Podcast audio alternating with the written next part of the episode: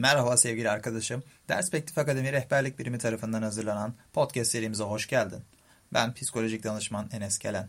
Bazılarınız beni Instagram'da rehberlikçim olarak da tanır. Zamanında ben de senin gibi bu süreçlerden geçtiğim için hem bir öğrenci hem de bir uzman gözüyle nacizane önerilerde bulunacağım. Dilersen daha fazla uzatmadan içeriğimize geçelim.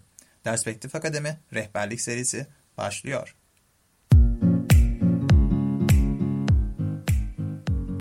Merhaba sevgili arkadaşım. Yeni bölüme hoş geldin. Bu bölümde seninle birlikte zeka ve zeka türlerini konuşuyor olacağız. Hemen başlayalım. Zeka nedir? Öğrenme, öğrenileni kullanma, öğrenilenlerden yola çıkılarak yeni çözüm yolları üretebilme kapasitemizdir. Buna düşünüp akıl yürütebilme, sorgulayıp sonuç çıkarabilme becerisi de diyebiliriz. Bu kadar genel bir tanım olan zekadan bahsederken bunu tek yönlü değerlendirmek de pek doğru olmayacaktır. Örneğin müzik konusunda çok iyi kulağa sahip ve hızlı öğrenme becerisi olan birinin matematik işlemlerini öğrenmekte zorluk çekmesini nasıl ifade edebiliriz? Bu durumda örneği verilen kişi için zeki veya zeki değil diyebilir miyiz? İşte tam bu noktada Howard Gardner'ın çoklu zeka kuramını incelemekte fayda var. Nedir bu çoklu zeka kuramı? Harvard Üniversitesi'nde bilimsel çalışmalar yapan Amerikan psikolog Howard Gardner tarafından geliştirilmiş bir yaklaşımdır. Bu yaklaşıma göre adılmış kişilerde daha belirgin bir şekilde gözlenebilmektedir. 2. Kinestetik zeka. Kinestetik zeka, beyin beden uyumu ile ilgili olan, aslında bedensel kinestetik olarak adlandırılan bir zeka türüdür. Kinestetik zekası gelişmiş olan kişiler ve mimiklerini ustalıkla kullanırlar. Bu sayede duygu ve düşüncelerini karşı tarafa anlatma konusunda oldukça başarılılardır. Sadece günlük konuşma değil, sanatsal anlamda da düşünebiliriz bunu. Bir dansçı anlatmak istediğini bize harika bir koreografiyle anlatabilir. Bedensel zekası ön planda olan kişilerin zihin ve beden uyumu hemen fark edilir. Düşündüklerini harekete dökme konusunda oldukça iyi oldukları için bedenlerini de ustalıkla kullanırlar. 3. Müziksel zeka. Müziksel zeka, doğadaki seslere ve müziğe karşı duyarlılığın yüksek olması ile ilgilidir. Aslında müziksel ritmik zeka da denilebilir. Müziksel zekası ön planda olan kişiler bazen hiçbir eğitim almadan bir enstrümanı çalabilir.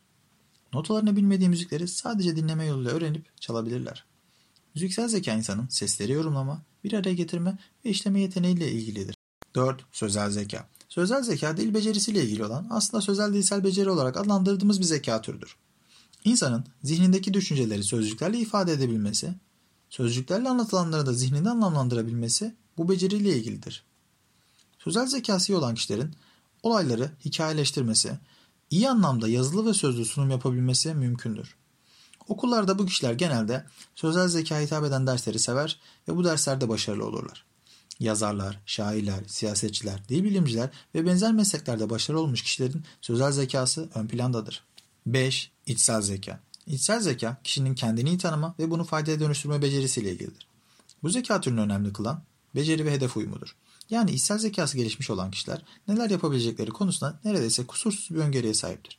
Dolayısıyla başladıkları işte başarılı sonuçlar elde etme şansları çok yüksektir. 6. Sosyal zeka. Sosyal zeka, bireysel ve toplumsal davranışları iyi analiz etme, iyi iletişim kurma becerileriyle ilgilidir. Sosyal zekası gelişmiş olan kişiler, karşısındaki insanın duygularını anlama ve yönetme konusunda oldukça başarılıdır.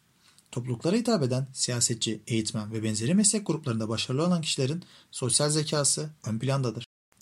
7. Matematiksel zeka. Matematiksel zeka, sayı ve sembolleri etkin kullanma, soyut kavramlar türetme ve mantık yürütebilme becerisiyle ilgilidir. Bu aynı zamanda mantıksal matematiksel zeka olarak da adlandırılır. Matematiksel zekası ön planda olan kişiler analitik düşünebilme konusunda oldukça iyidir. Parçaları bir araya getirip sonuç çıkarma yani tüme varım, bütün inceleyip parçalara ayırma yani tümden gelim konusunda oldukça başarılıdır. Muhakeme yeteneği matematiksel zekanın bir parçasıdır. Matematiksel zeka kişinin neden sonuç ilişkisi kurabilmesini ve sağlıklı sonuçlar elde etmesini sağlar. Sayısal alanda, sayısal mesleklerde kendilerini kanıtlamış kişilerin matematiksel zekası ön plandadır. 8. Doğasal zeka. Doğasal zeka, doğayı yorumlama becerisiyle ilgilidir. Doğa zekası olarak da adlandırılır. Doğasal zekası yüksek kişiler doğayı ve doğadaki canlıları inceleyip çıkarımlar elde etme konusunda oldukça başarılıdır.